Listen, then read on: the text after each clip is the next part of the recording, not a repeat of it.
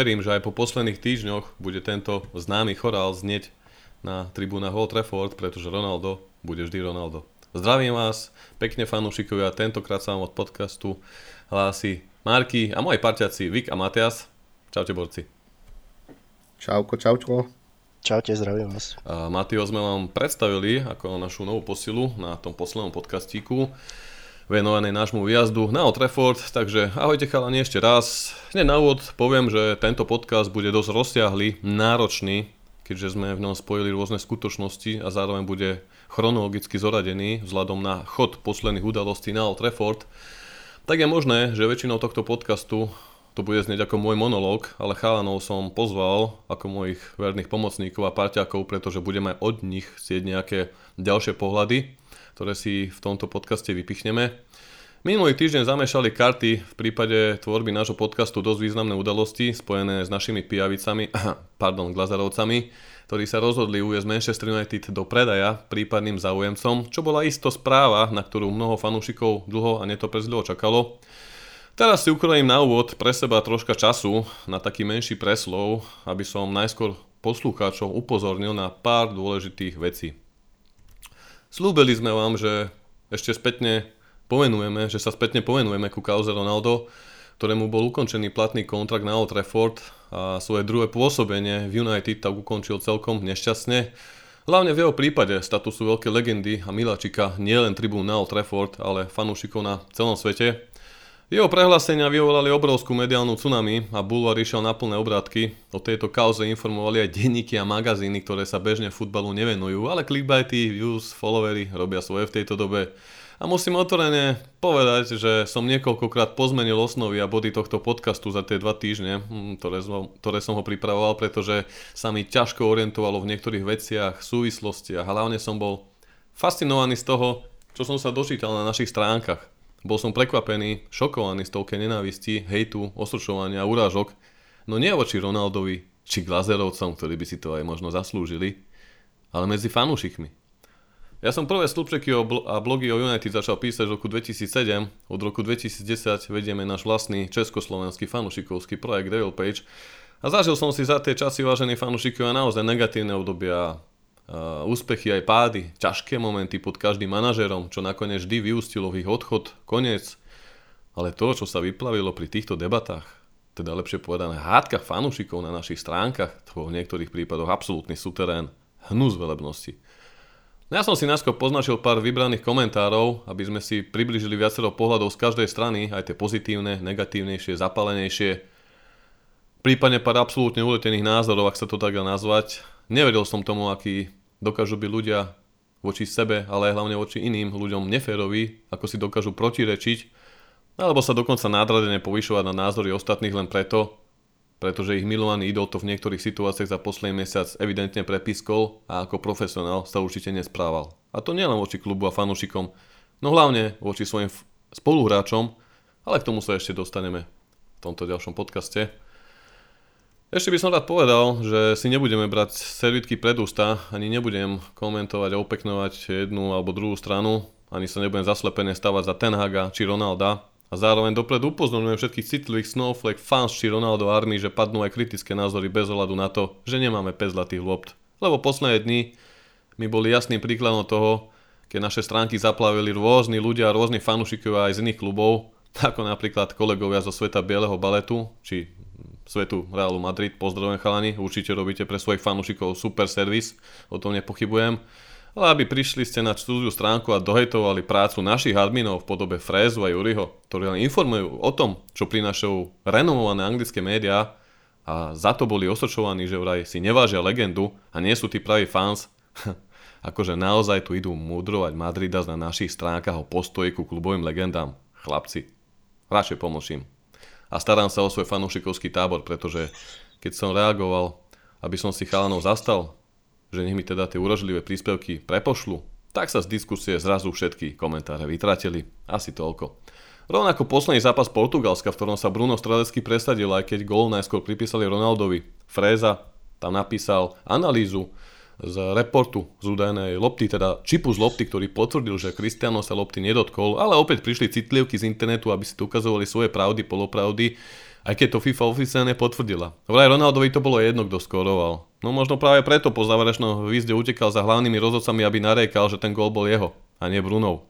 Na rozdiel Bruna, ktorý povedal, že mu je jedno, kto skoruje, ale dôležité je vyhrať týmu. Takže ja chápem, že ľudia majú možno že sú sklamaní z toho príbehu, ale nechápem tie osobné útoky. Toto všetko hovorím len pre istotu, pretože na našich kanáloch sa objavili tieto rôzne komentáre od rôznych ľudí, ktorí, podľa ktorých toho Ronaldo dokázal viac ako celý Manchester United, všetci hráči, ktorí momentálne v ňom sú, či samotný Erik ten Hag, vraj kto si na neho spomenie o pár rokov v porovnaní s Ronaldom a podobné prízemné nezmysly.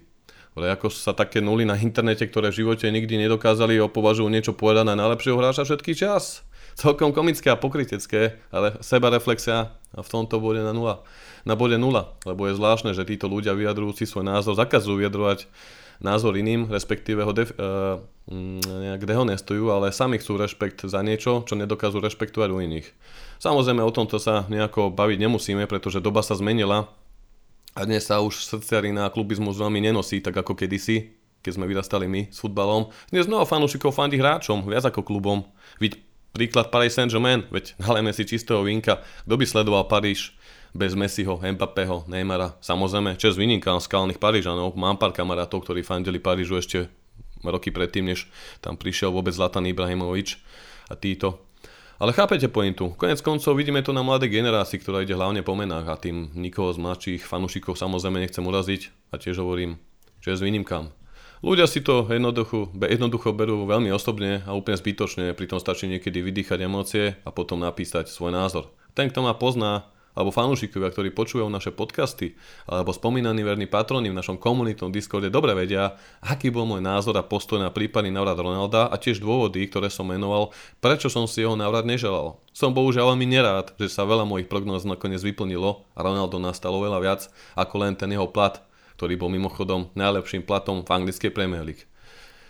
Predtým ako začnem, tuto s mojimi kolegovcami pre zaujímavosť poslucháčov môžem povedať aj v rámci našich várnych e, patronov na našom komunitnom Discorde, ktorí sú mi svetkami, že o niektorých zákulisných informáciách spojených s Ronaldom som informoval s predstihom. Napríklad o dôvode jeho neúčasti na predsezónnom turné. Média o tom ešte ani neinformovali, ale od môjho insidera z prostredia klubu sa mi dostalo do ucha počas leta, že Ronaldo neocestoval na turné nie kvôli tomu, že by trucoval, lebo chcel odísť do iného týmu, aby, mal, aby hral Ligu majstrov a prekonal ďalšie rekordy, ale dôvodom jeho odchodu bolo hlavne zázemie jeho rodiny, ktorá po smrti ich dieťaťa chcela zmeniť prostredie. A takisto dôvod jeho neúčasti na turné nebolo nejaké trucovanie zo strany Trucalda, ale jednoducho mal choré dieťa a takisto trpel nejakými vlastnými nech sa nazva psychickými, ale asi áno, problémami, ale všetko sa to točilo hlavne okolo tej hospitalizácie jeho dieťaťa, čo sa v médiách neprezentovalo, ale my sme si o tom už lete na Discorde písali samozrejme, s dostupom časov sú mi práve naši verní patroni svetkami, že to tak v skutočnosti bolo.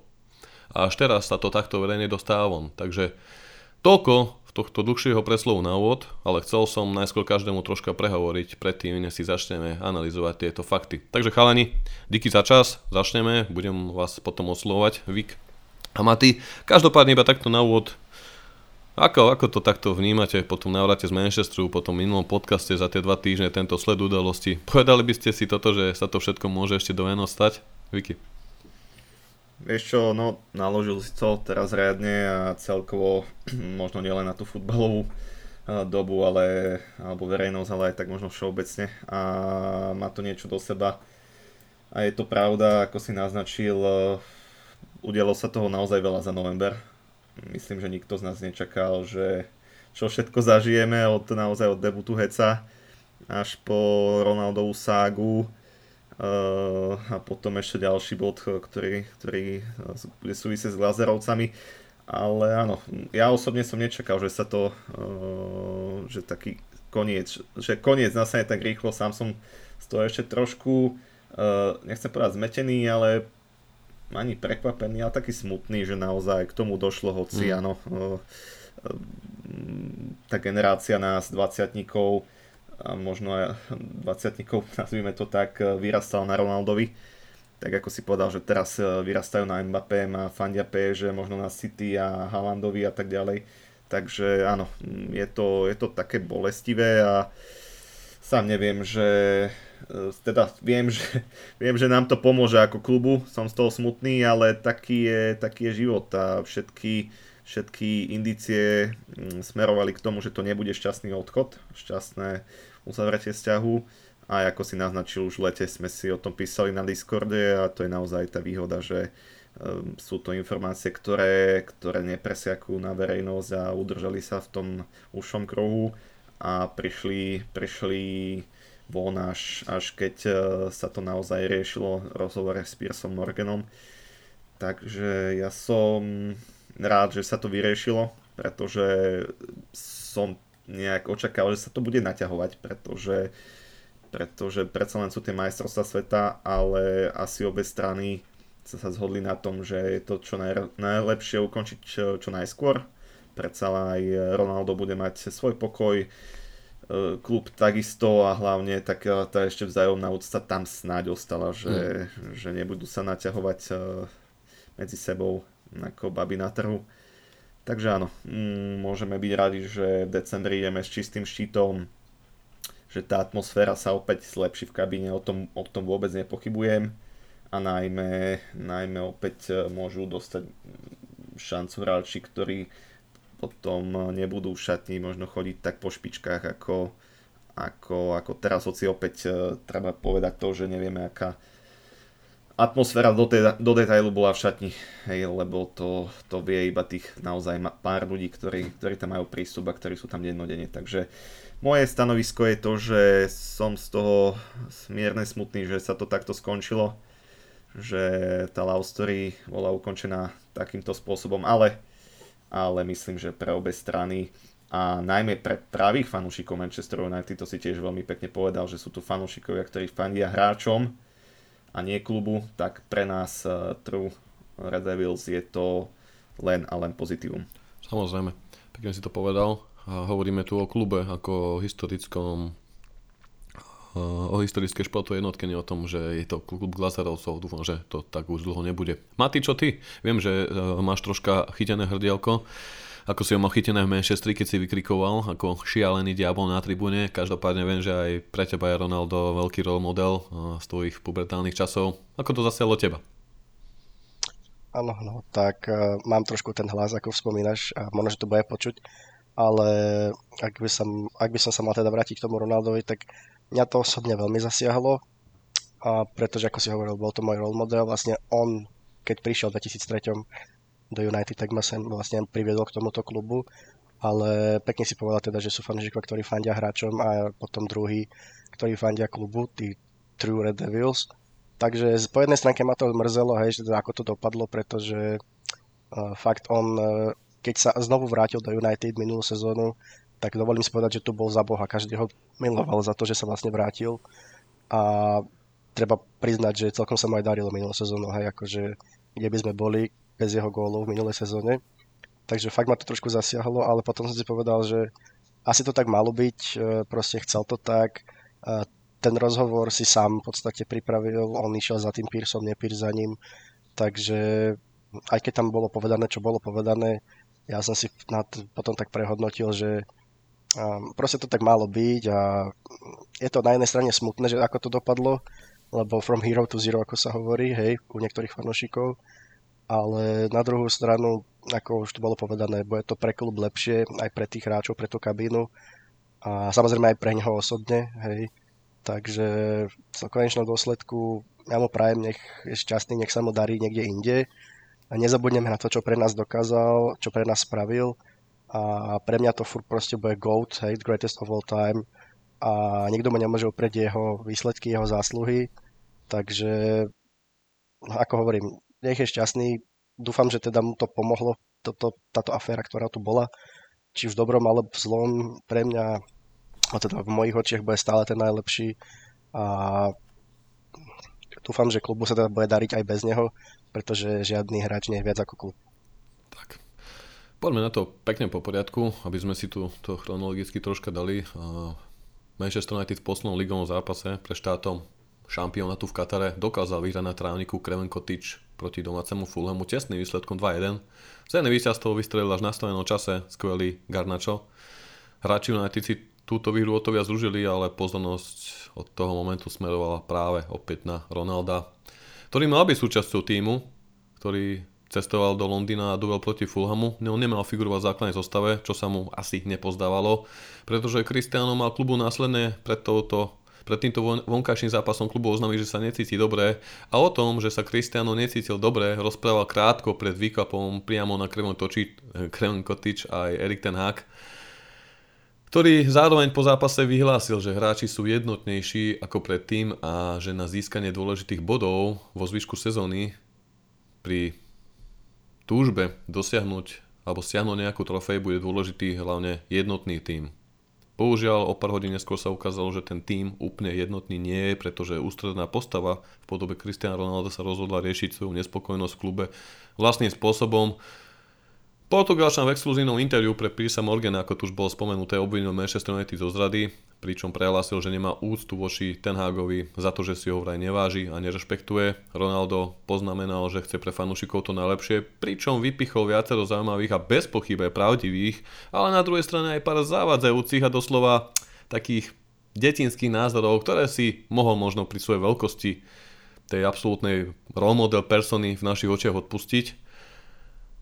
Medzi trénermi, hráčmi a personálom panovalo po návrate z Londýna veľké sklamanie. Nikto nečakal Ronaldo výstup a vôbec nie takýmto štýlom. Hlavne samotní hráči, ktorí o tom nevedeli a nevedeli, že taký rozhovor vlastne nahrával a nepovažovali to za veľmi férovú tímovú hru voči ním. A v tejto ďalšej časti interviu sa pozrieme na tie body, na tie rôzne názory, ktoré Ronaldo vyslovil. Samozrejme, každá minca má dve strany a treba ešte dôrazne poznamenať, že ja Piersa Morgana a jeho štýl vedenia diskusí dobre poznám, vie si to pekne pripraviť, presne vie, ako má polo- položiť otázky, je to naozaj veľký špekulant, keďže ja som z mediálnej branže, viem, ako to niekedy chodí a keď človek chce, aby od hostia dostal to, čo chce počuť, vie, ako to má spraviť, ako mu skočiť do rečí, ako preskočiť na jednu tému a jednoducho dostať z neho tú senzáciu. A myslím si, že ak by Ronaldo podal tento rozhovor v jeho rodnom jazyku, teda v portugalčine, bolo by to veľa poviem to efektívnejšie, serióznejšie. Áno, serióznejšie, to je to správne slovičko. Pretože z tej angličtiny sa veľa vecí troška vytrhlo z kontextu, dalo sa to do tých titulkov, ktoré predchádzali tomu zverejneniu a Morgan veľmi, veľmi dobre vedel, akú polievočku si v tomto prípade varí. Pričom priznal, že Ronaldo si šťastí dobre uvedomoval, aké to môže mať následky. Ale tak poďme si tu, chalani, vypichnúť tie najzlučnejšie body toho rozhovoru. Citujem. Glazerovci sa o klub vôbec nezaujímajú. Je to pre nich iba marketingová záležitosť, ktorá im prináša peniaze, no nezáleží im na ňom. Bravo Ronaldo, za toto veľký rešpekt. Mm, jedna z najväčších legend klubu a histórii svetového futbalu vystúpila zo svojej komfortnej zóny a pekne im to naložila. Aj tu však musím vypichnúť rozdielne pohľady Ronaldo Army a niektorí fanúšikovia United. Keď kritiku voči réži klubu vyslovil Fan Gaal alebo Mourinho boli dehonestovaní, čo si to dovolujú. Tých rokoch sme si samozrejme mysleli, 2014, 15, 16, že celá táto herná kríza je len taká prechodná a nejako sa odrazíme a vrátime na tie vyššie priečky. Ale s ostupom rokov sa jasne ukázalo, že ten blúdny Holandian či kontroverzný Portugalčan mali vo veľa veciach pravdu. Myslím si však, že Glazerovcov riešiť nemusíme. Kto ma pozná, číta, počúva, dobre vie moje názory voči týmto bankstrom z Ameriky, ktorí roky tunelujú tento klub, ale je troška zavádzajúce tvrdiť, fanúšikovia, podaktori, že práve Ronaldo stojí za ich rozhodnutím predaja klubu a teraz ho chceme oslovať ako nejakého mučeníka či hrdinu. Táto páhreba sa rozhorela počas príchodu pandémie a futbalu bez fanúšikov, keď sa nabúrali klubové príjmy, ktoré za posledné roky bez úspechu výrazne klesli. Pre príklad, v lete 2018 sa pohybovali akcie United na cene 26,20 dolára, aby v lete 2020 teda po prvom lockdowne covidovom, boli už na cene 13,29 dolára, takmer 50% pokles akcií. Toto leto boli dokonca na úrovni 11 dolárov, čím sa podlomila celková hodnota klubu o takmer tretinu. Akcie Glazerovcov vystrelili až teraz po týchto správach o potenciálnom predaji a to na úroveň 22,56 dolára. Pekný ťah Glazerovci. Skoro ako Elon Musk, keď si hypuje svoj Dogecoin, ale k tomuto sa ešte dostanem neskôr. Každopádne posledné dva roky, kedy fanúšikovia podpálili záhradu na pozemku Eda Woodwarda, čo vyústilo v zimnú kúpu Bruna Fernandesa, či hlavne minulý rok, kedy fanúšikovia mohutne protestovali proti Glazerovcom, čo vyústilo v prerušenie derby šlágor proti Liverpoolu, nasledovali sluby Američanov, ako zmenia svoj prístup, ako zlepšia svoju komunikáciu voči fanúšikom, ku ktorým chcú byť bližšie, ale na Old Trafford som bolo vtedy viackrát ako oni. Podľa odborníkov, respektíve analytikov, ktorí sa zaujímajú o športovú ekonomiku profesionálnych klubov, bola posledným klincom do rakvy skutočnosť, že si Glazerovci pri jasnej korupcii v Juventuse, predaje Liverpoolu a ťažkej ekonomickej situácii v Barcelone a hlavne prístupu britských fanúšikov uvedomili, že sa môžu rozlúčiť s víziou štátu Európskej superligy v najbližších rokoch. Najväčšie značky klubov v tejto hre sa stiali z boja proti UEFA a ich sen o sezónnych prémiách z komerčných výnosov vo výške cez 300 miliónov eur bez ohľadu na výsledky a úspechy v tejto ich vysnívanej lige zostali len nespleným snom. Glazerovci dobre vedia, že v ďalších rokoch potrebujú investovať veľké milióny, aby konkurovali Manchester City, Manchester City pri ich neobmedzených možnostiach. Rovnako veľmi dobre vedia, že sú nutné investície do štadiónu Old Trafford, ktorý nebol modernizovaný významnejšou etapou od roku 2006 až 2011, ale stále tu máme takmer nezmenený dlh klubu, ktorý na neho po príchode do United v roku 2005 prevedli a ten momentálne činí okolo 460 miliónov libier. Neskutočné, že dlh umelo udržiavajú v takej nezmenenej výške, aj keď za tých 17 rokov je priemerná výška ročnej splátky 65 miliónov libier. A teraz si fanúšikovia predstavte, že by týchto každoročných 65 miliónov libier neišlo na glazerovský dlh, ale k tomu transfer budžetu. Viete si to predstaviť? 300 miliónov každý rok na posily bez problémov. Z reže klubu. Nie od Arabov, šejkov. Nie, alebo hociakých ropákov. Nie, z klubovej réže. Takže v tomto mal Ronaldo určite veľkú pravdu, jeho kritika na Glazerovcov je oprávnená, ale nie je nejaký, nejaký mučeník, vďaka ktorému sa klub predáva. To vôbec nie. Ďalšia citácia sa týkala Erika ten Haga. Nemám ústu k Erikovi, pretože on si ma nevážil. Ak nerešpektuje mňa, ja vás nikdy nebudem rešpektovať. Chalani, mali ste pocit vy, ktorí robíte tie tlačovky, čítate, vidíte každú jednu tlačovku permanentne každý týždeň, že ho Erik aspoň takto pred očami verejnosti, keďže nevidíme do kabíny, nejak dehonestoval. Mati, čo myslíš?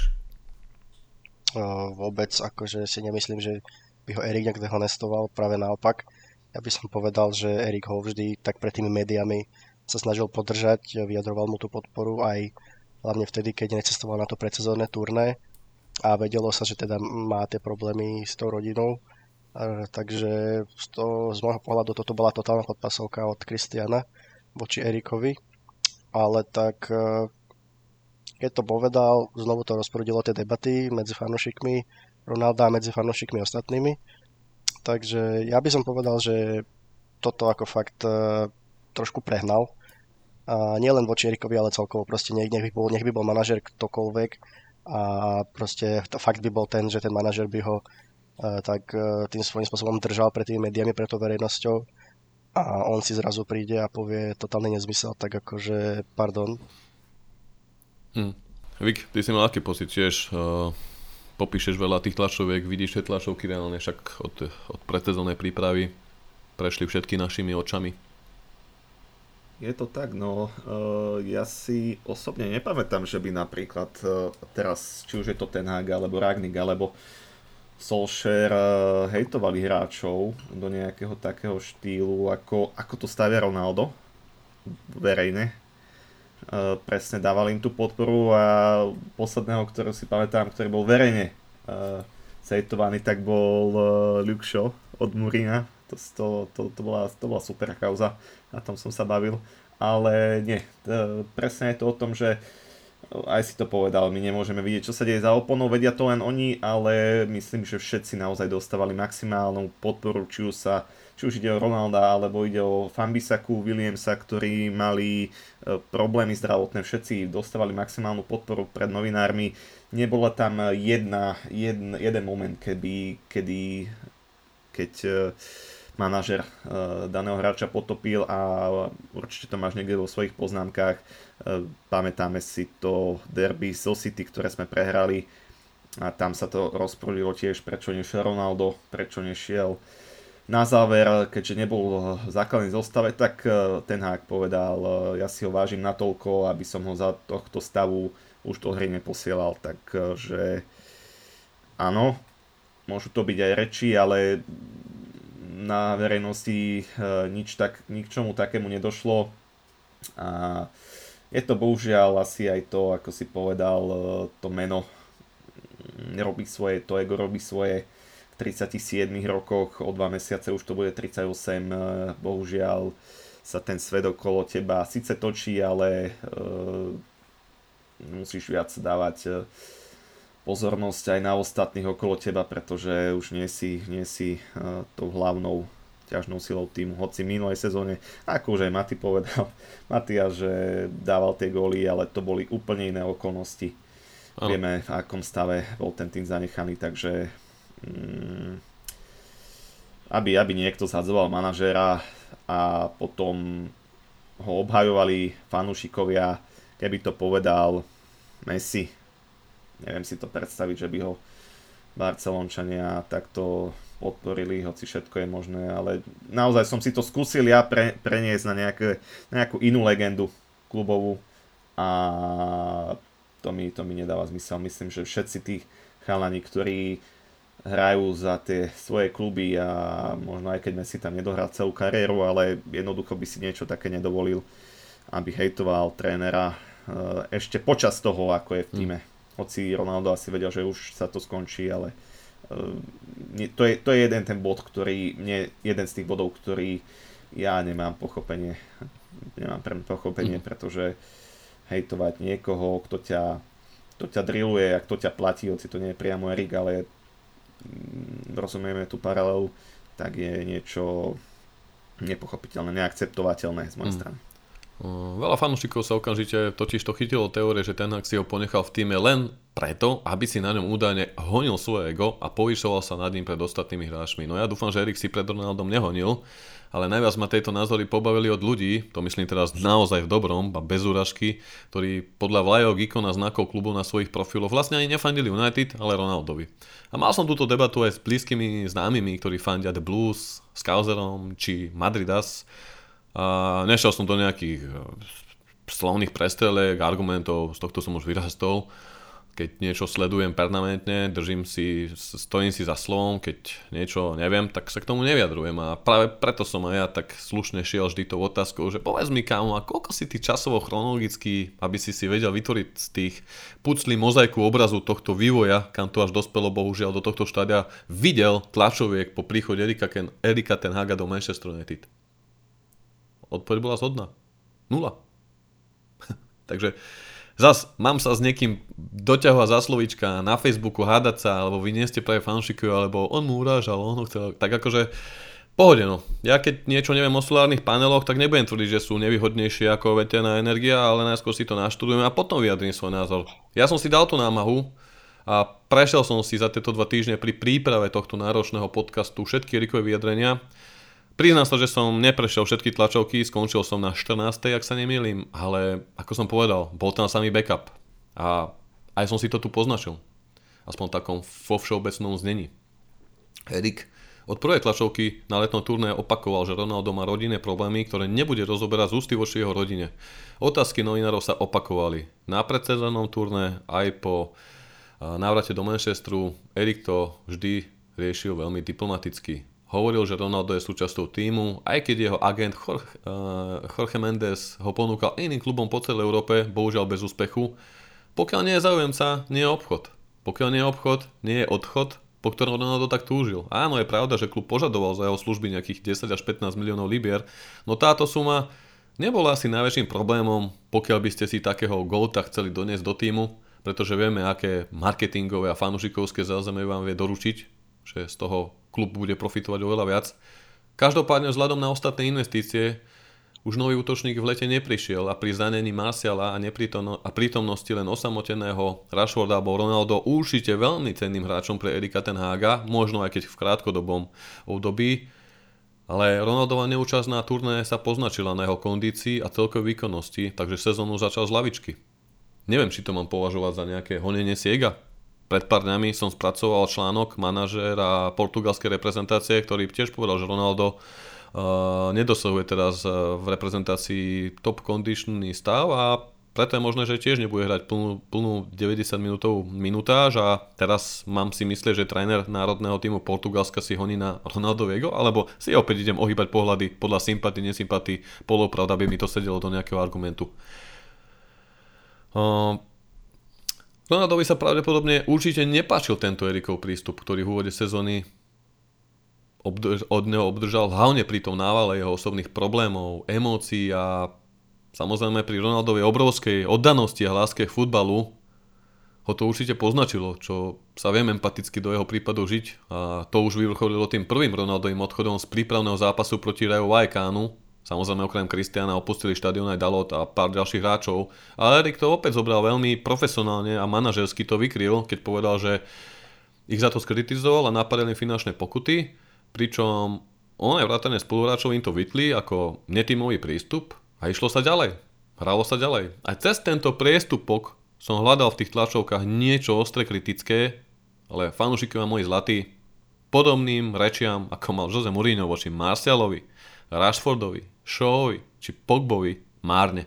Pretože Erik opäť síce narážal na otázky štiplavé, podrypacké, otázky novinárov, vždy odpovedal zdržanlivo, a diplomaticky s tým, že s Ronaldom počíta a aj keď nastupuje z lavičky, je to len preto, lebo ešte nie je v top kondícii, pretože vynechal letné turné. Holandian dokonca po facke od Man City, ako si Vik poznamenal, prehlásil, že Ronaldo nenasadil uh, z rešpektu voči jeho renomé, vraj takých hráči nezaslúžil vybehnúť na trávnik Etihad pri takom debakli a z rešpektu voči nemu ho neposlal do hry. Prišiel taký Casemiro, s tým nemal žiadny problém a do zápasu naskočil. Myslím si, že Casemiro je tiež rodinný víťaz a veľký bojovník.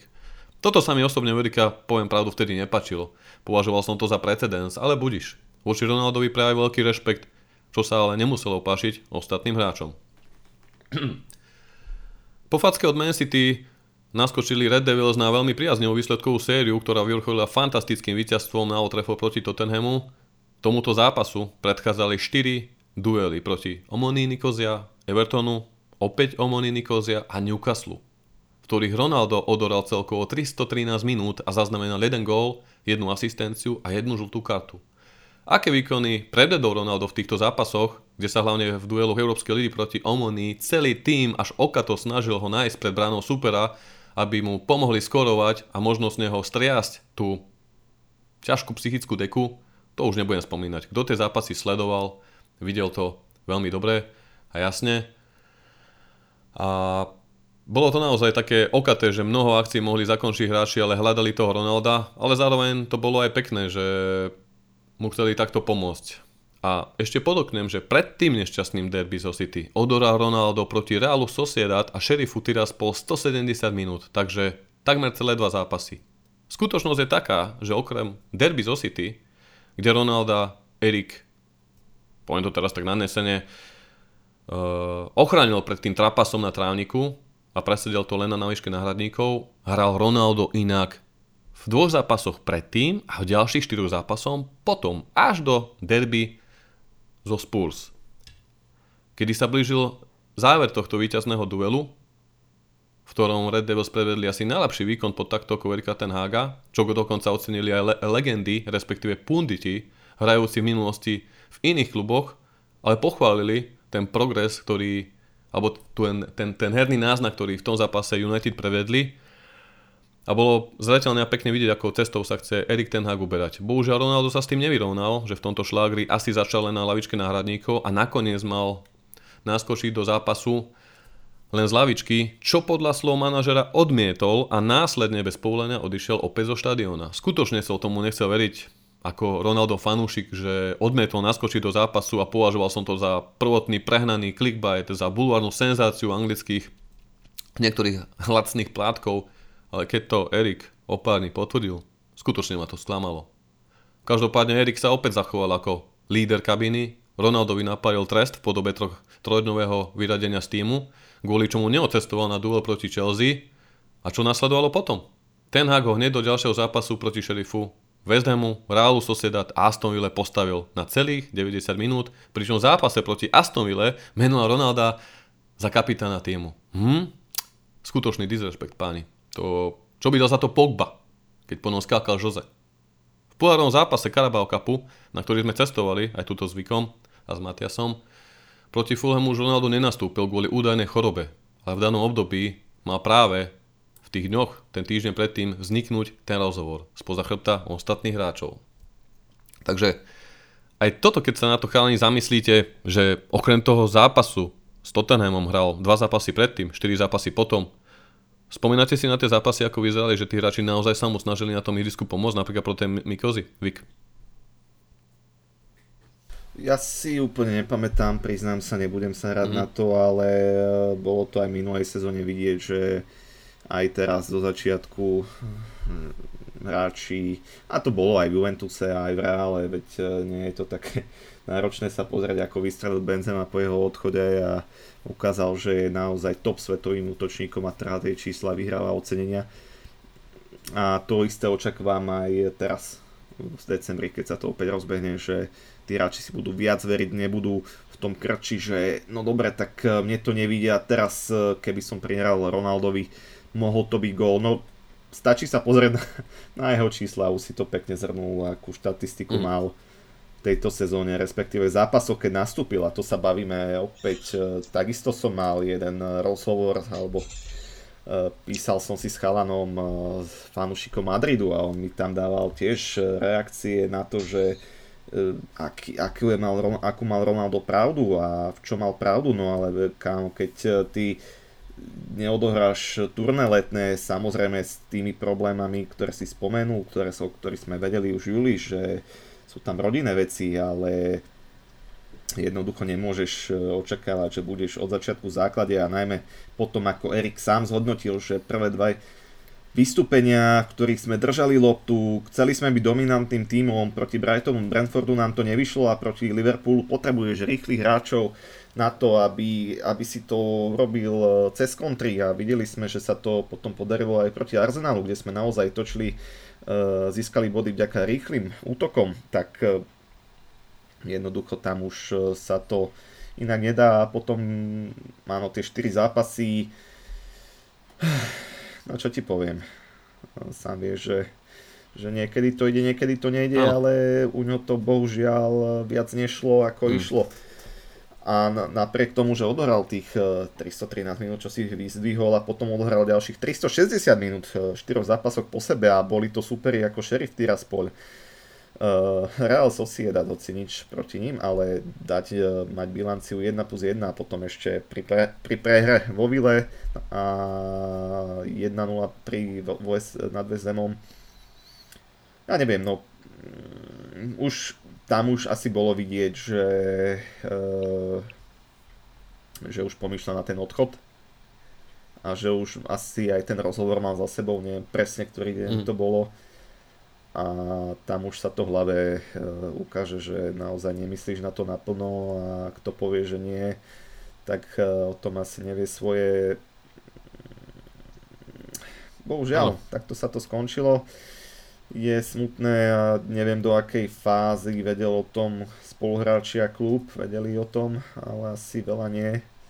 A naozaj mňa to šokovalo, keď som, e, keď sme po sledovačke Bratislave pri víťaznom dueli nad Fulhamom e, odchádzali domov teda na, na prespate a potom zrazu o 11. čítam uh, útržky z rozhovoru, ktorým sme sa nechceli venovať v minulom podcaste ešte a naozaj to na mňa doľahlo a vedel som, že je zle. Takže mm. áno, celý Ronaldo, od, od, aby som to zhrnul od začiatku sezóny, mal vlastné problémy, musel si zvykať na nový systém, ale to nie je žiadna výhovorka, že teraz by to bol nejaký disrespekt ano. Zo strany trénera k hráčovi. Jednoducho nie. To sa deje úplne všade, či je to futbal, hokej, príde nový tréner, vypadne zo systému, je to úplne normálne, pokiaľ sa nechceš prispôsobiť, presedíš na lavičke, ale šance svoje dostal. Kto povie, že nedostal svoje šance, tak je mi to ľúto. Inak, inak nastúpiš proti Liverpoolu, inak nastúpiš proti Westhamu. To je úplne bežná taktická vec a kto hejtuje Erika za toto, že nedával e, Ronaldovi šancu v týchto dueloch, tak e, potom pardon, ale pre mňa, pre mňa to nie je človek, ktorý sa pozerá na futbal z väčšieho hľadiska. Mm, mm. Chcel by si niečo doplniť, Maty? Tak ja sa úplne stotožňujem s tým, čo ste obaja povedali. A podľa mňa Rona Cristiano fakt, ako na to, aký je profesionál, tak sa mal aspoň z môjho pohľadu zachovať trochu inak k tomu, teda k tým udalostiam, ktoré boli. A ešte by som len doplnil, že keby ten Erik bol taký, ako to bolo prezentované voči nemu, tak by mu presne, ako ste hovorili, nedával toľko minút, aj napriek tým problémom a nedal by mu tú kapitánsku pásku v tom jednom zápase. Mm.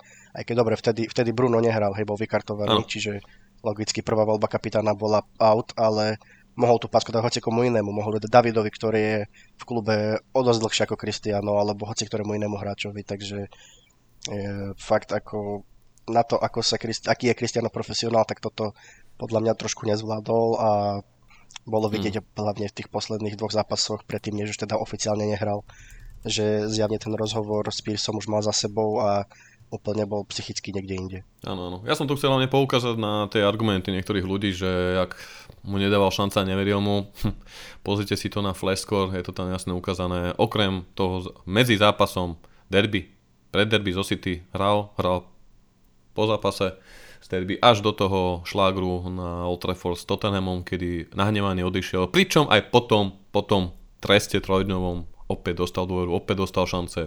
Čo už ukázal, to už ukázal, takže neviem, či tu mám opäť konšpirovať, že si na ňom niekto honí Lego. Poďme na taký ďalší bodík, lebo máme tu toho viac a už sme na dlhom časovom pasme, ale ako som dnes povedal, bude to nakladačka, bude to náročné, nie nadarmo sme na tým dva týždne sedeli. Ďalšia citácia bola Myslím si, že fanúšikovia by mali poznať pravdu. Chcem pre tento klub to najlepšie, preto som sa vrátil do Manchester United. Bol som naozaj veľmi blízko do City, ich snaha o môj podpis bola veľká, ale moje srdce a Ferguson spôsobili, že som prišiel do United. Je pravda, že do celej veci mal zasiahnuť v určitom momente milovaný Fergie, ale Ronaldo mal podľa zdrojov blízky Man City z časti trošičku zavázať potom v tom, že záujem o prestup do City aj podľa zdrojov blízkym klubov Man City informovala o tom aj československá fanpage Sky Blues, pozdravujem chalanov z hlučnej svetlo-modrej časti Manchesteru, informovala, že prvý, kto na to dohodou začal váhať a nakoniec nej aj odstúpil, boli práve predstaviteľia City. Samozrejme, v tomto nechcem špekulovať, ale na druhej strane prečo hovorí, že o srdce patrí do United, keď uvažoval nad prestupom do Man City. To mi príde zvláštne ako otázka Morgana na Ronalda, že prečo vlastne podávaš tento rozhovor. Ronaldo mu odpovedal, lebo ťa mám rád. Na čo Piris odpovedal, a ja mám rád teba. Celé mi to príde také komické, zvláštne, možno troška vypočítavaš, naplánované, ale naozaj nechcem konšpirovať. No tieto reči o srdci stvorenom pre United asi neviem, podkopol potom ten rozhovor troška dôveru spoluhráčov a trénerov, ktorí mu verili, fakt neviem, lebo všetci sme v kútiku duše sa určite tešili z jeho návratu, tohto strateného syna, ktorý v tomto klube zanechal takú obrovskú a nezmazateľnú stopu. Áno, z malej časti aj ja, tá nostalgia nepustila darmo. Ale moje obavy sa vyplnili, aj keď som si najskôr nahováral, a spomínal som to aj na podcaste, um, u Chalano Zvár, pozdravujem Mučo a Julo, tedy tam bol aj Braňo z Liverpoolského webu, čau Braní. Tak som si tedy tak nahováral, ak ste počúvali tie podcasty, tak ste vedeli, že som hovoril, že á, dúfam, že sa zhostí také líderské pozície a bude taký otec, učiteľ tej kabíny, podobne ako Eric Cantona v, v prístupe ku Klas, 92, kde bol Bex a ostatní, alebo že jednoducho bude, a bude taký ako Zlatán, o ktorom sa veľa popísalo, nikdy som nevedel, čo si mám o ňom myslieť, ako futbalového hráča som ho zbožňoval, ale ako personu som si o ňom možno myslel veľa zlých vecí, možno ako Portugalčanovi Pepe a vieme, akí sú tí hráči, ale nechcem to nikdy zakladať na sympatiách a nesympatiách, pretože ja nie som človek, ktorý súdi knihu podľa obalu, ale keď došiel Zlatán, bol som prekvapený z jeho veľkosti a charakteru. A Braňo, Celé FC mi tedy povedal, že Marky, rozbije vám kabínu. Moje prvé podcasty neboli o tom, že rozbije kabínu, ale o tom, že keď príde jeho nespokojnosť alebo zostane na lavičke v tých ďalších sezónach, zaplatíme za to veľkú daň. Nečakal som, že to bude až takáto daň. Ďalší citát bol od odchodu Sir Alexa Fergusona sa tu nič nezmenilo. Bazén, výrivka, telosvičňa, niektoré technológie, dokonca aj kuchári, ktorých si samozrejme vážim, pretože sú to milí ľudia.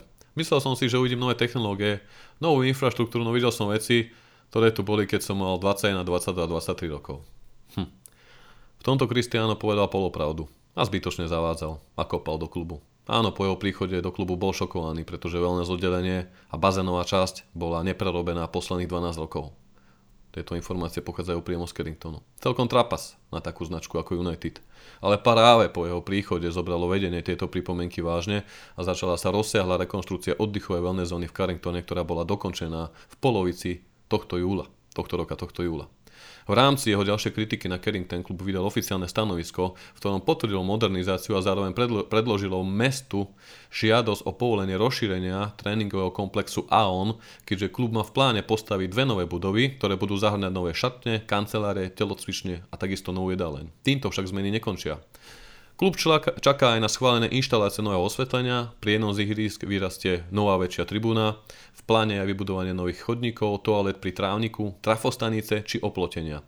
Nová tribúna má nahradiť dve menšie, ktoré sa v súčasnosti v Carringtone nachádzajú. Kapacita bude okolo 500 miest. Budú zriadené aj profesionálne priestory pre televízne kamery a analýzu výkonov hráčov. V lete sa prerobili tréningové ihriská, vynovila sa kancelára vedúceho tréningového týmu, vylepšila sa klubová jedaleň a miestnosti, a miestnosti ženského kolektívu. Aon komplex prešiel najrozsiahlejšou modernizáciou od čias odchodu Sir Alexa Fergusona a to nie je ani v polovici celého projektu. Netreba zabúdať na jednu dôležitú vec fanúšikovia že zrekonštruované a zmodernizované priestory navýšia celkovú predajnú hodnotu klubu. A Glazerovci v tomto isto veľmi myslia ekonomicky, ako ich už veľmi dobre poznáme. Predsa len modernizácia Carringtonu stojí oveľa, oveľa, oveľa menej, ako by sa mali pustiť do plánovanej modernizácie štadióna Old Trafford, ktorého projekt na rozšírenie kapacity je stanovený na 88 tisíc miest. Takže táto Ronaldová kritika bola vhodná skôr na štadión ako na Carrington, teda 50 na 50, ale povedať, že sa tam nezmenili ani kuchári, bolo proste zbytočné. Cítim sa zradený. Úprimne, nemal by som o tom hovoriť, neviem. Ale je mi to jedno. Ľudia to by to mali počuť. Cítim sa zradený a cítim, že ma niektorí nechcú. Nielen túto sezónu, ale aj minulú. Chápem ho. Naozaj ho chápem.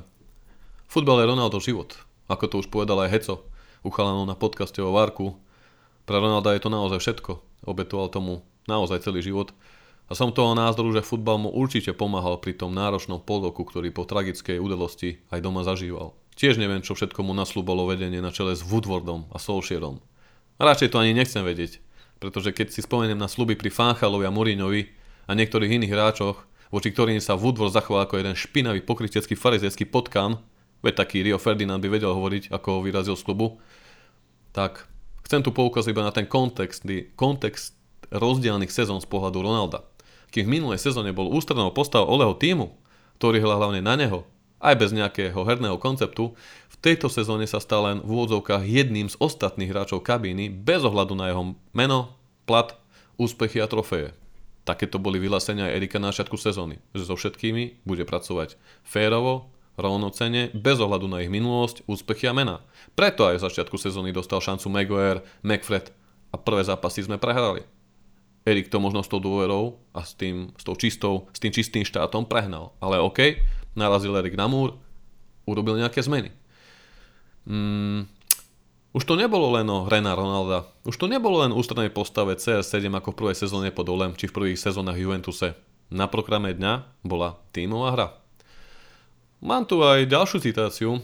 Ja viem, že je toho fanúšikov naozaj veľa, ale veľká kauza, obsahuje veľa spisov, a táto citácia ma naozaj sklamala. Neviem, prečo ma Wayne toľko kritizuje. Dôvod je asi ten, že on svoju kariéru už ukončil a ja stále hrám na najvyššej úrovni. Nebudem tvrdiť, že vyzerám lepšie ako on, aj keď to je pravda. Fú. OK. Kritiku Ralfa Ragnika som vynechal. Ak ho nepoznal, tak ho nepoznal. Neberiem mu to. Nie všetci musia poznať všetkých trénerov. Ale predsa, troška rešpektu, ktorý tak Ronaldo od každého vyžaduje, Mohol v tomto prípade preukázať aj Ronaldo, hlavne voči manažerovi, ktorý síce v posledných rokoch pôsobil ako direktor, ale preškolil stovky trénerov po celej Európe od ktorého si brali príklad podľa vlastných slov aj tréneri ako Klopp, Tuchel či Nagelsmann. Určite mal však pravdu v tom, že mohlo vedenie stiahnuť po niekom inom, skúsenejšom, ktorý bol hlavne v danom období priamo zapojený do manažerskej klubovej činnosti a nie ako Ralf, ktorý predsa posledné roky skôr pôsobil ako direktor a nie ako manažer. Ako však poznamenal Bruno v nedávnom rozhovore, ktoré sme uvedli aj na našej web stránke, Ranik podľa neho nemyslel veľa vecí zle, dokonca sa mu pozdávali jeho herné vízie, pripomínajúce tradičný nemecký ofenzívny futbal s aktívnym pressingom pri defenzíve či kombinačnej hre, ale jeho taktiky a vyššie nároky po odchode hodného stredu Oleho sa v kabíne podľa Bruna nestretli s pochopením. Aj o tomto sme informovali na našej stránke. Kto nečítá, nevie. Potom fabuluje.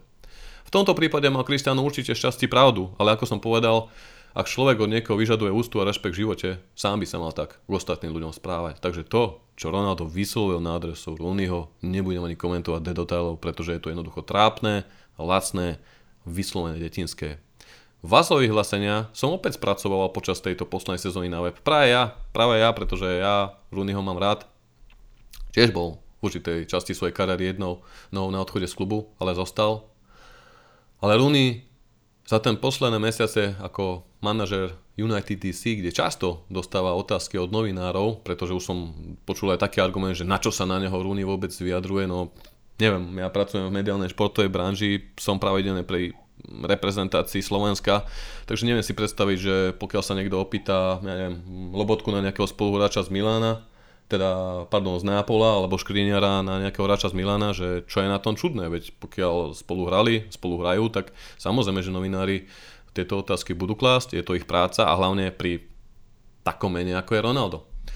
Samozrejme, Ven sa vždy vyjadroval v tom duchu, že by bol rád, aj najnovšie to povedal, že by bol rád, keby Messi alebo Ronaldo vyhrali majstrovstva sveta, pretože podľa neho by to bol krásny koniec ich neuveriteľných kariér. A toto vyhlásenie z úst prišlo pár dní potom, pred šampionátom v Katare, ako ho Rooney, teda ako ho Ronaldo zdisoval za jeho výzor. Aj toto veľa poukazuje na určitý Ronaldov prístup v hodnotení vecí, ktoré sa jeho osoby týkajú a na ktoré je evidentne dosť. Hráčov, ktorí sa ňou vyjadrili hoci aj v konštruktívnom, kritickom duchu ako Rooney či Gary skritizoval, ale takého Rojakína či Ria Ferdinanda, ktorí ho dosť velebieli, označil ako skvelých ľudí, s ktorými vždy vychádzal. OK, ale poukazovať na výzor, lebo nemám argumenty. Sorry. Každý nech si urobí svoj názor sám.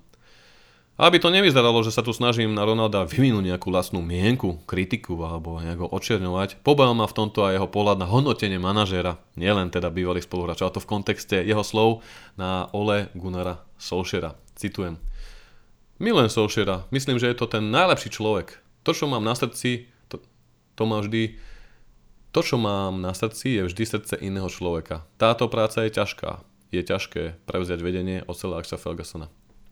Absolútne súhlasím, Chris. Ole je úžasný človek, isto je to milý a príjemný chlapík.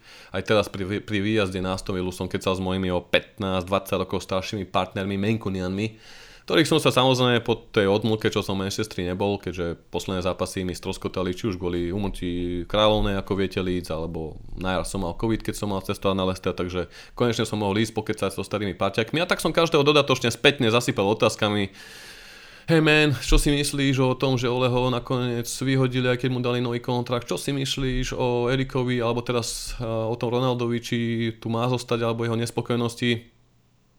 Títo chlapi, sa zhodli v tom, že Ole je absolútna legenda, ktorú milujú, že je to určite super chlapík s veľkým srdcom, ale ako manažer za ten čas v klube ukázal, že na to nemal. A to nielen zo strany jeho skúseností, lebo to nemal ani Guardiola po prevzatí Atimu Barcelony a pričom Ole aj Guardiola pred vstupom do najväčšieho trénovania trénovali rezervy svojich tímov. Ale Ole jednoducho nemal asi vhodný charakter a postavu na to, myslím to akože veľkosťou postaví v rámci svojich vlastností, že nedokázal na tejto najvyššej úrovni ukočírovať všetky tie veľké ega kabíny, ktorá ho v konečnom dôsledku zložala. A ešte tu mám k tomu Olemu tiež jeden uh, ostavček a potom chalani budem vás bombardovať otázkami. Myslím si, že Ole odvedol dobrú prácu. Bolo potrebného ale viac času. Nikdy som nepochyboval, že v budúcnosti bude dobrým trénerom. Bola to dobrá skúsenosť, rád som s ním spolupracoval, aj keď na krátky čas. Samozrejme, že sa mu len výborne spolupracovalo, keď mal miesto v základnej zostave isté a celý tým sa prispôsoboval práve jeho hre. A to by bol rád, ak by dostal Ole viac času, možno na rozdiel od nás fanúšikov, pretože inak by sme dnes asi o tomto nehovorili. Nebol by žiadny odchod. Tu som si pripravil aj pár taktických poznámok, ktoré poukazujú na Ronaldov prínos v tejto aj v minulej sezóne, ale predtým, než sa do týchto štatistik pustím. Chalani, čo si myslíte o tomto, o týchto vyjadreniach, keď sa posúvame ďalej v tomto jeho rozhovore?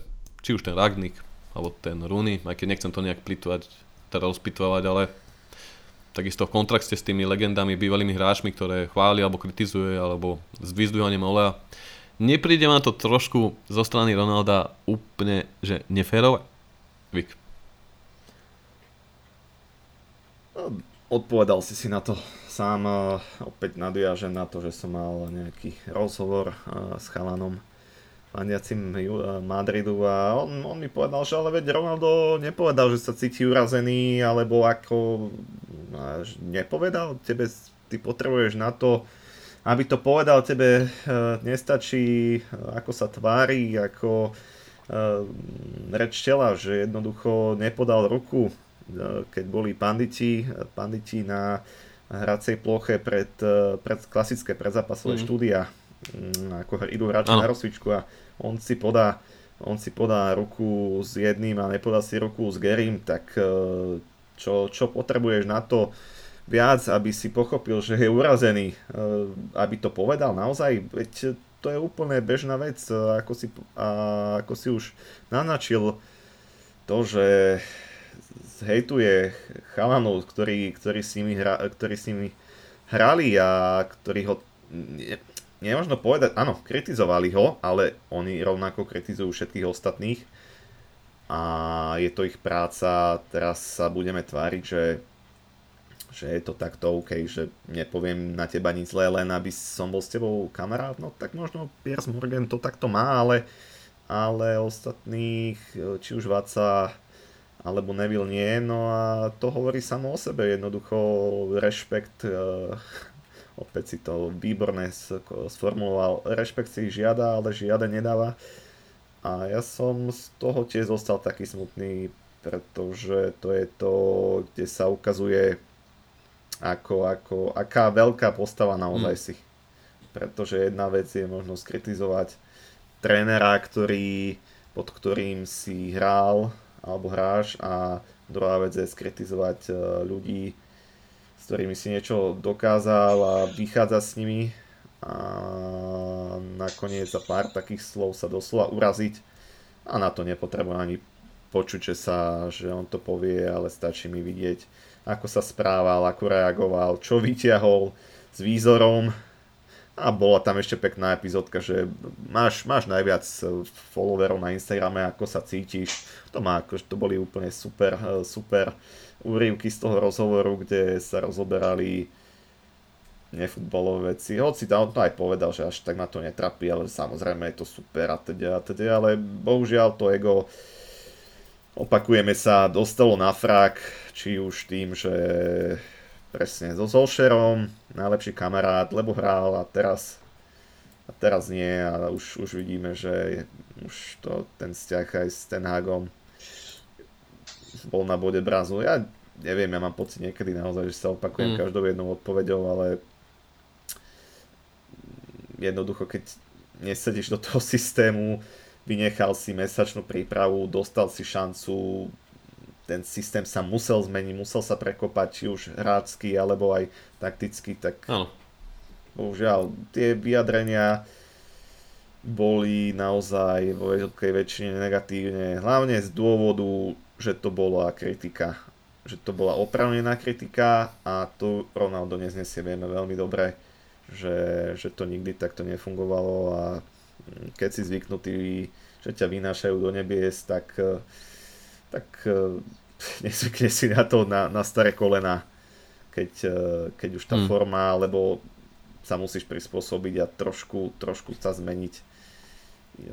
Je to tak, ako to je a už, už sa to nezmení. Jasne takže už aj mne trošku dochádzajú slova, ty to tam máš nádherné, akože treba vyzdvihnúť Markyho za tú prácu, ktorú si dal, pretože naozaj sme to riešili na dve alebo tri nahrávania a prekopával to aj teraz do pol tretej noci, on to nepovie, lebo je skromný chalán, ale, ale naozaj musím dávať klobúk dolu a ja pred ním to, čo pre pre nás všetkých robiť, takže takýto shoutoutik pre teba. Sí. Nie, že by si to, nie, že by si si to uh, žiadal, ale naozaj uh, klobučík dole, čo robíš pre celú Siu, ďakujem, ďakujem kámo. Tak nie, to, nie som tu o tom, aby som možno nejak dehonestoval, na závere to aj pekne ešte poznamenám. Uh, každopádne pokračujem ďalej, lebo už sme na hodinke a ešte minime na takých 20 minút tu určite ešte niečo zo seba vypustíme. Uh, nebudem sa už teba, Matias, pýtať, čo si myslíš o týchto, poviem to úplne zbytočných podprahových detinských narážkach, napríklad na toho Rooneyho alebo takto.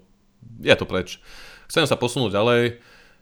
Uh, prvá, ako sme, sa prišli, aby sme teda prišli k tým podľom, prečo si asi Oleho vážil a prečo mu to už teraz nevyhovovalo.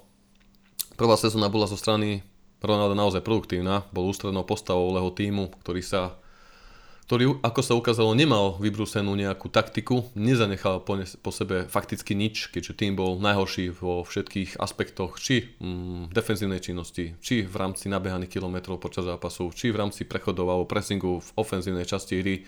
Jednoducho nebudeme sa opakovať, kto naše podcasty počúva pravidelne vie. Pokiaľ sa o nejakú genialitu nepokúsil Bruno, Ráši alebo práve Ronaldo, tie zápasy vyzerali márne a Cristiano potvrdil svoje strelecké kvality a dokázal zúročiť svoje ohromné skúsenosti, veď strelil 24 gólov v 38 zápasoch a pomimo toho strelil 3 asistencie. Veľa ľudí hovorilo, že Ronaldo zachránil United minulú sezónu, ale keď som sa nad tým zamýšľal, neviem, či sa to tak dá vôbec nazvať, veď United majú za sebou najhoršiu sezónu v novodobej ére Premier League a to, pod, a to po, po podpise Ronalda, Varana a Sancha. Takže hovorí to ako o nejaké zachránenej sezóne, Skôr to bola sezóna bolestivej pravdy, ktorej sa na dobro skončil príbeh s legendárnym Ole. A táto sezóna bola absolútne odlišná, keďže došiel tréner s jasnou hernou víziou, s jasnými predstavami, s jasným zložením o hráckom kádri, o profiloch jednotlivých hráčoch a s prísnou disciplínou s vysokými nárokmi. Ronaldo stratil svoju pozíciu v týme a musel o ňu bojovať ako jeden z bežných ostatných hráčov. O to viac bez letnej prípravy. Cez to všetko Ronaldo strelil v 16 zápasoch 3 góly, zaznamenal dve asistencie, no ostatné herné štatistiky v tejto sezóne už nevyzerali tak výborne ako v tej predchádzajúcej. Prechádzam k tým štatistikám. Red Devils v zostave s Ronaldom mali percentuálnu víťaznú úspešnosť 25% v tejto sezóne. Bez Ronalda Ten Hagovci túto štatistiku víťazstiev zvyšujú až na 70%. S Ronaldom získali v tejto sezóne v priemere 1 bod na zápas, bez neho 2,2 bodu. S Ronaldom zostave strelili Diabli na zápas 0,5 gólu. Bez Ronalda 1,8 gólu, pretože hra sa pri jeho neúčasti v ofenzíve delí medzi ostatných hráčov, ktorí nie sú určite pod takým tlakom z toho, že na hrote čaká Ronaldo na ich lopty pred súpravú 16. Aj mladí chlapci majú rozviazané nohy, či už je to Raši, či už je to Antony, a z úvodu sezóny aj Sancho, ktorý ale postupne herne upadol, dúfam, že tu bude lepšie v druhej polovici sezóny. Ale niekedy sa radšej zdali zakončenia, ako by mali sledovať vyšitavé pohľady a rozhadzovať si ruky gestikuláciu od Ronalda, ktorú som videl v závere jeho pôsobenia v Juventuse. To sledoval Turín v jeho prvej a poslednej sezóne si viete kontrasty porovnať. Vie o čom hovorím. Každopádne United s Ronaldom zostave inkasovali na zápas viac gólov a to je 1,8. Bez Ronalda tento koeficient sa znižuje na 1,3 inkasovaného gólu na zápas. Samozrejme futbol je tímová hra, a defenzíva prípada na všetkých hráčov v poli. To je jednoducho fakt. Ronaldo už toľko na hrote v pressingu neobeha, to je jednoducho fakt. Podobne ako v defenzívnej časti hry, aj keď mu nemožno uprieť jeho snahu a bojovnosť, pretože veľakrát sa ochotne vrátil do obrany, alebo si zbiehal do hĺbky pola pre lopty, aby založil nový útok. Videli sme to hlavne v tej jeho predchádzajúcej sezóne, kedy tam ešte nebola zlepšená hra záložnej rady, keďže McFred menu to veľa neponúklo. Naopak Eriksen, Kasem, a Bruno je už troška iná pesnička. A takisto aj štatistika nabehaných kilometrov na zápas je bez Ronalda o vyše 6% na zápas uh, vyššia, ako keď Ronaldo hrá, takže čísla v tejto sezóne v rámci nejakej hernej vízie a konceptu pri novom manažerovi hovoria jasnou rečou. Zdroj týchto informácií je Sky Sports. A na záver tu mám posledné vyhlásenie. Moja dcéra Bela a Georgina mali zdravotné problémy, preto som neocestoval na predsezónne turné. Nikdy nevymením zdravie mojej rodiny za futbal. To je pravda, Ronaldo. Športový raditeľ a prezident klubu mi úplne neverili, spochybnili ma, čo mi veľmi ubližilo. V tomto už nechcem veľmi rýpať, špekulovať, pretože je to citlivá téma, ku ktorej mám sám rešpekt. Ale ako som už povedal v tomto podcaste, O týchto dôvodoch spojených s jeho neúčasťou na turné som bol informovaný skôr, ako to vôbec prebehlo v médiách, ale keďže som mal túto informáciu z prostredia insidera klubu, nechcel som o tom moc verejne hovoriť. Vážim si svoje zdroje a považujem sa za hm, veľmi malého, ani sa nechcem nazvať nejakého novinárika. Som obyčajne fanúšik ako vy všetci, akurát sa tú komunitu snažím zgrupovať a držať červenú vlajku vysoko, aj v časoch, keď sa nedarí. Ale počas leta som to na našom Discorde uh, hovoril patronom, že sa to týchto, týchto veci. V každom prípade len dodám, že United sa dištancoval od týchto kritických výrokov. Ronaldo spojený s jeho chorou dcerou. Klub dal Portugalčanovi extra voľno navyše. Uvoľnil ho z predsezónnej prípravy, pričom ten hák pred novinármi nehovoril nič o Ronaldovom súkromí, naopak ho podporoval, kryl a jeho problémy označil za čisto rodinné záležitosti, ktoré nebude riešiť. A to bol počas každej jednej tlačovky na predsezónnej príprave bombardovaný, kedy sa špekulovalo o Ronaldovom odchode, či už do Bayernu, Parížu, Chelsea a neviem kde ešte. Ale vždy k tomu Erik pristupoval profesionálne a s úctou voči Ronaldovi a jeho situácii. Ak nájde niekto niečo, čím teda uškodil povesť alebo meno značky CR7, nech nám to pokojne prepošle.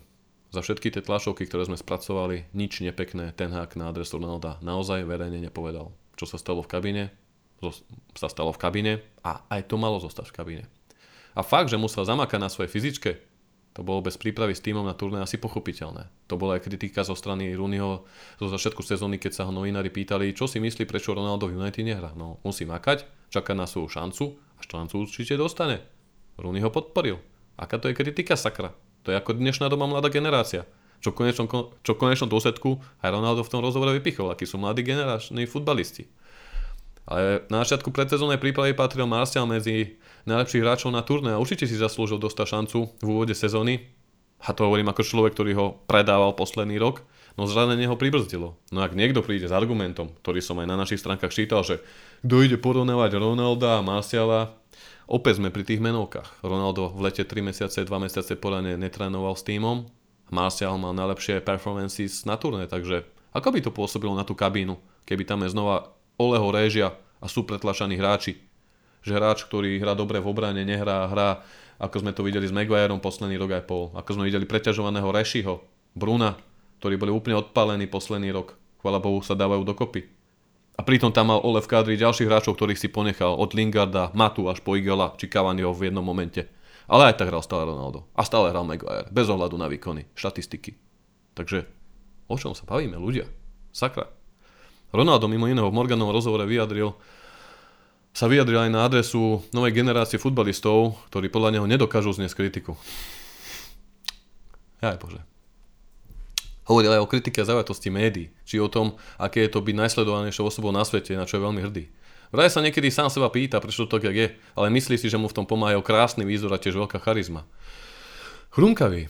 Pre mňa za mňa, keby mal jazdu na tvári ako Ribery, či ríšavé vlasy ako Skolsy, Ginger Prince, alebo pehy a nastradané vlasy ako Rooney, teraz som naschval a zámerne vymenoval jedných z mojich najobľúbenejších futbalových vzorov, vždy by som si ho v prvom rade vážil ako svoj role model z detstva na základe futbalového umenia. Nikdy som nerešil, že má Ribery krivé zuby a jazvu na tvári. Hej? Takže opäť zbytočné.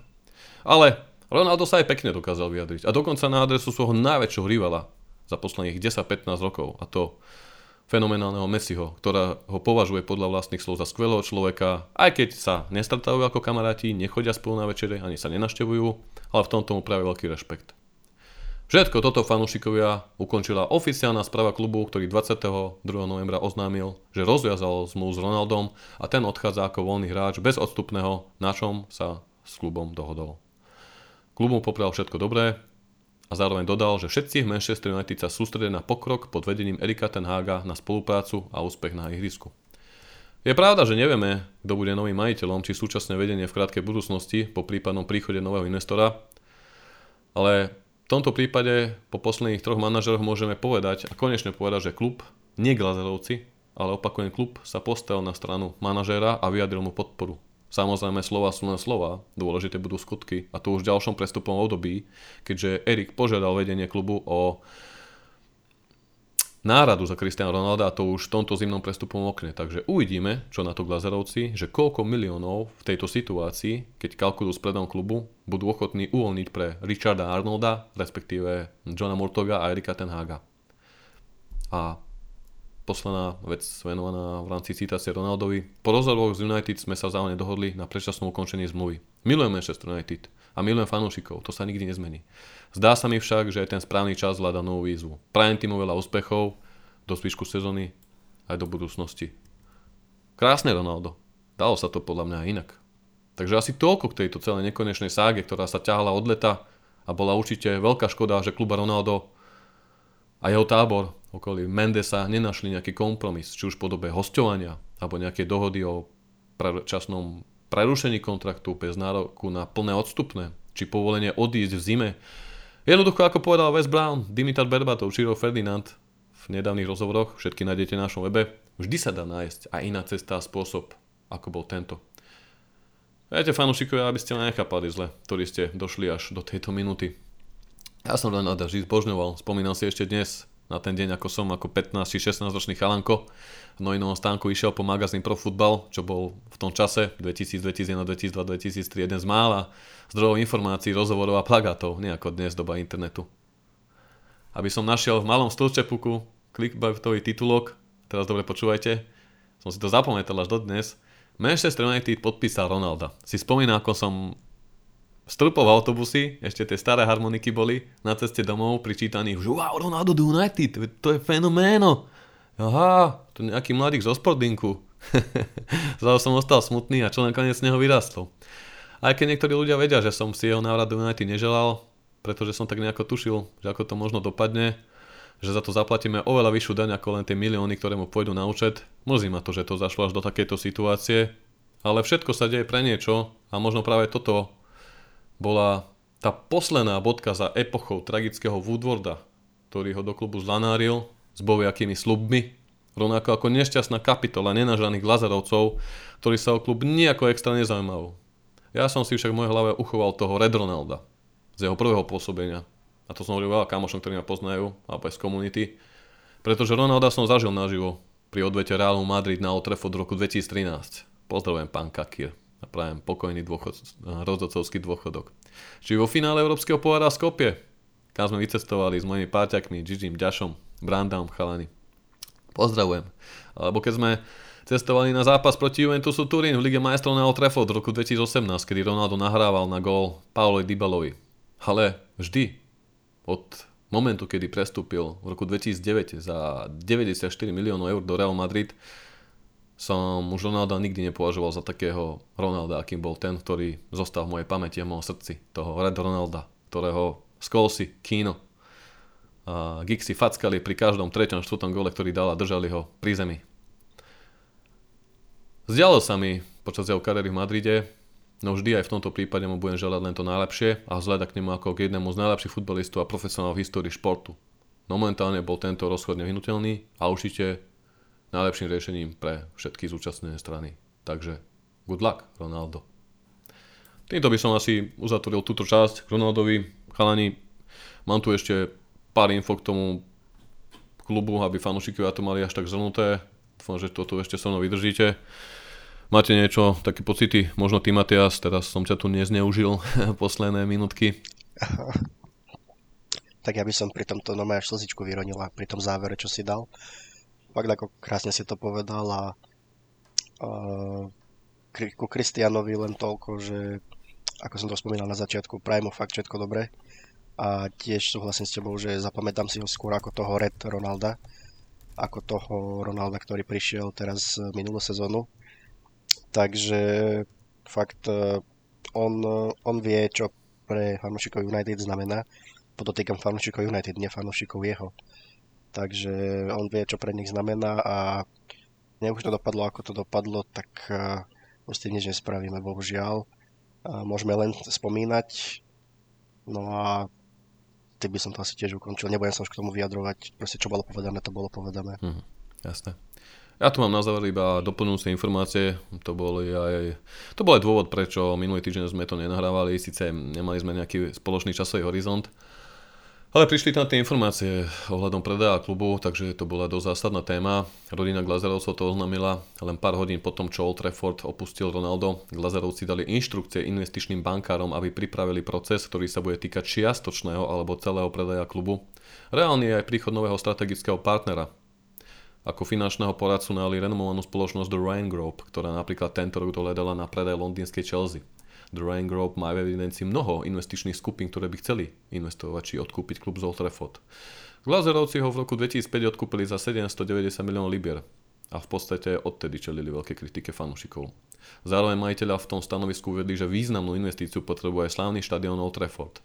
Nie Carrington, hej, to sme si dneska vysvetlili. Najväčší klubový stánok v Anglicku s kapacitou vyše 74 tisíc divákov neprešiel, ako som povedal, významnejšou a väčšou modernizáciou od roku 2006. A tieto správy o možnom predaji klubu prišli len týždeň potom, čo iní americkí majiteľia z The Fanway Sports Group naznačili odchod z Liverpoolu.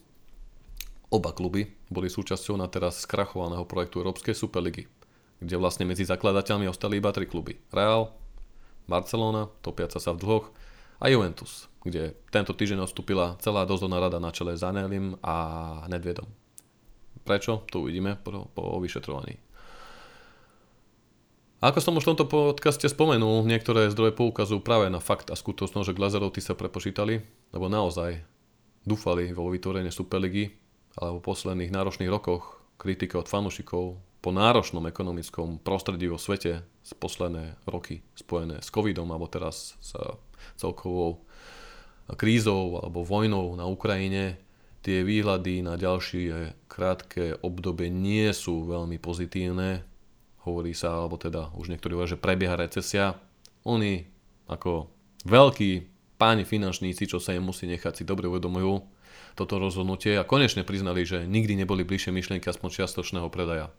Samozrejme objavuje sa tu záujem investorov z Ameriky, Blízkeho východu, podľa odhadov by mali za klub požadovať nejakých 6 až 7 miliárd. Celkom dobre, keď si zoberiete do úvahy, že 2005 vám pán z JP Morgan, ktorý sa volá Ed Woodward, vybaví požičku tých 790 ako som povedal, a v priebehu 17 rokov budete mať späť 6 a 7 miliard s tým, že nový účastník zaplatí za váš ten zostavujúci pol miliardový dlh.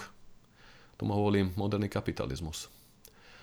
Manchester United, samozrejme tým sa nechcem do, do nejakých systémových riešení, aby ma niekto nechytal za slovička, ale no, bankstri v pravom slova zmysle. Manchester United vo svojom vyhlásení zároveň uviedol, že má skupinu približne 1 miliardy fanúšikov po celom svete, ktorými sú veľkým lákadlom. A práve preto sa podľa do Financial Times spomínajú medzi zaujímavcami aj také skupiny a giganty ako technologické spoločnosti Apple, Amazon, Facebook, dokonca sa to hovorí o záujme kontaktov blízkych, teda investorov z Blízkeho východu, najmä z Dubaja. Vraj aj uh, miliardár a veľký fanúšik Red Devils Jim Radcliffe, ten sa však obáva, že Glazerovci budú konečnú cenu navyšovať kvôli tomu, že to môže dopadnúť štýlom kto dá viac.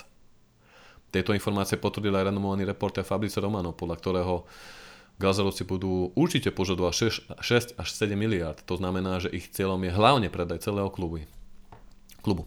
Tohto týždňové správy BBC naznačujú, že celý proces predaja by mohol byť dokončený na jar, prípadne na neskôr v lete budúceho roka. Samozrejme veľa ľudí a fanúšikov mi minulý týždeň písalo, otvorilo šampanské a písali mi ako oslovovali. Podľa mňa netreba predbehať, stále ešte nemáme čo oslavovať, stále sa situácia môže zmeniť, nepoznáme presné predstavy plány Glazerovcov, možno odpredajú len čas akcií, ktoré budú mať hlasovacie právo a budú mať spolu akcionára. Možno namiesto jedného vredu tak vzniknú v klube dva vredy, aj keď ten druhý možno nebude tak škodlivý ako tento vred z Ameriky, ktorý tu za tie roky máme. Nie, že by som chcel dehonestovať Američanov. A možno príde naozaj taká neodolateľná ponuka, ktorú budú zavidieť aj na Anfield Road a Glazerovci neodolajú. Popravde už teraz sa nejako snaží vyrovnať s tým, že možno prídu nejakí Saudi z autoritatívneho režimu, ktorí nemajú žiadne zábrany voči nikomu, veď prípadne ukaslu, kde dnes už ale nikto nerieši, čo má za ušami investičná skupina okolo ich majiteľa. No na druhej strane pri pohľade z okna na to šialené každodenné dianie v tomto bláznivom svete, keď Európa veselo obchoduje so Saudami či Katarom, vidí organizácia majstrovstiev sveta, kde sa už nehľadí zrazu nejaké ľudské práva, porušovanie LGBT alebo iných menšín v danom regióne, nikto nerieši. A vyzerá to tak, že pri týchto vraj strategických spojencoch sa nad tým zatvárajú oči, lebo biznis je biznis. A tak to vidíme v tomto prípade. Nechcem tu politikárčiť, sú to citlivé témy, ale na druhej strane mi je úplne jedno, či to bude Američan, Číňan alebo Arab. Ale práve pri tých Saudov som troška skeptici. Na druhej strane možno nebudú z klubu brať pretože pre nich to bude prestíž. Podobne ako pre Man City alebo Paris Saint-Germain a iné projekty, do ktorých sa šejkovia tlačia, pretože F1 a dostihy koňov ich už evidentne nebavia. Ťažký výber, ale asi všetko bude lepšie ako tieto pijavice, ktoré po 17 rokoch svojho pôsobenia v klube úplne odkryli svoju pravú tvár a len potvrdili Love United, Hate Glazer. Ďakujem fanúšikovia za vašu pozornosť. Bolo to naozaj náročné. Prepašte mi za menšie slovné motanice, nejaké preklepy slovíčkarení, ale bolo to naozaj crazy, som rád, že to mám osobne aj za sebou a že aj celú túto kauzu s Ronaldom na dobrú uzatvárame. Zároveň dúfam, že vás tento podcast niečím obátil, kľudne mi napíšte vaše postrehy, vaše reakcie, prípadne to prepošlite známym fanúšikom, ktorí majú o tom možno nejaké skreslené predstavy a dojmy, alebo riešili to moc emočne v tých minulých týždňoch. Ako som povedal, Ronalda zbežňujeme, milujeme, dalo sa to povedať aj inak, takisto aj tie vyhlásenia sme si podľa mňa celkom rozobrali. Všetky tieto články, všetko, čo sme tu spomenuli, nájdete na našom webe, alebo sa takisto odkazujem na naše podcasty za tú poslednú sezónu, takže ďakujem aj vám, eh, Vik a Matias, aj keď viem, že dneska som vás moc nevyužil, ale bez vás by som to isto nedal. Díky moc. Ja v pohode, ja som rád, určite Matias on povie niečo k tomu. Ja som si poumýval rády za tú poslednú polhodinku, takže... Ty si zlatý, ty si taký emancipovaný. Ja, veľmi pekne. Ty si aký frajer. a ja tiež, ja tiež ďakujem Marke za túto príležitosť a ako aj Vik už spomínal pred chvíľou, tak klobúk dole naozaj tebe predtým, ako si to pripravil. Strávil si pri tom fakt dosť času včera, ty kokos do, rá, do skorého rána, takže klobúk dole preto pripravovať celkovo. Verím, že fanúšikom to naozaj dalo odokrylo im to uh, možno, že tie klapky z očí a fakt uh, pochopili teda, že ako to vlastne reálne bolo, hej. Aj keď teda z nášho pohľadu každý má na to svoj názor, ale uh, ja som sa... tak by som to asi zakončil, čiže ďakujem. Sa, ďakujem. Ja samozrejme chcel som iba poukázať a všetkým povedať ľuďom, že netreba ha, ha, riešiť všetko na základe sympatii alebo toho, aký je človek slávny a úspešný, ale aj o tom, aké sú okolnosti dia a hlavne ja hovorím vždy, každá minca má dve strany. Chcel som približiť aj tú druhú. Zároveň iba poviem, že už budúci týždeň nás čaká prvý prípravný priateľský zápas v Španielsku, takže od ďalšieho týždňa sa naskúšime na naše klubové podcasty, na čo sa veľmi teším.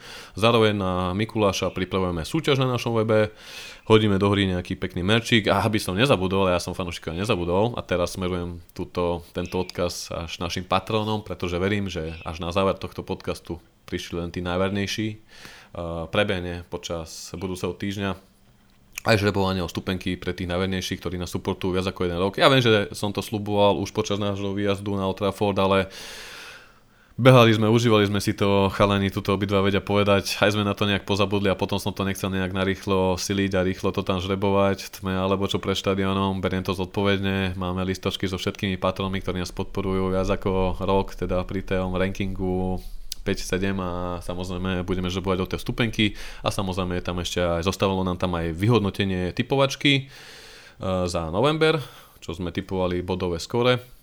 A takisto aj Vik s jeho úžasnými e, kvízami, ktorých sa fanúšikovia zúčastňujú a môžu tak prejaviť svoje znalosti o ich milovanom klube. Takisto aj tam si začneme odmeňovať prvých mesačných výťazov, takže dokoľvek by ste sa chceli k tomuto pridať k týmto súťažam alebo aj nejakým tým insa informáciám, pozrite si na našej stránke fanklubu rámci nášho patronátu a takisto aj vy sa môžete pripojiť eh, do našej, poviem to tak, Discordovej komunity, kde sa snažíme kultivovane diskutovať a racionálne, aj keď samozrejme vždy si niekto uletí, ale určite to nie je také psycho, ako sme videli za posledné dva týždne na našich komunikačných kanáloch, Facebooku, Instagrame alebo web stránke. Takže ešte raz ďakujem fanúšikovia, užite si tento Mikulášsky víkend, ďakujem za váš pozornosť, za vás záujem, aj za vaše správy za tie týždne a ako vždy hovorím, United we stand. Majte sa krásne.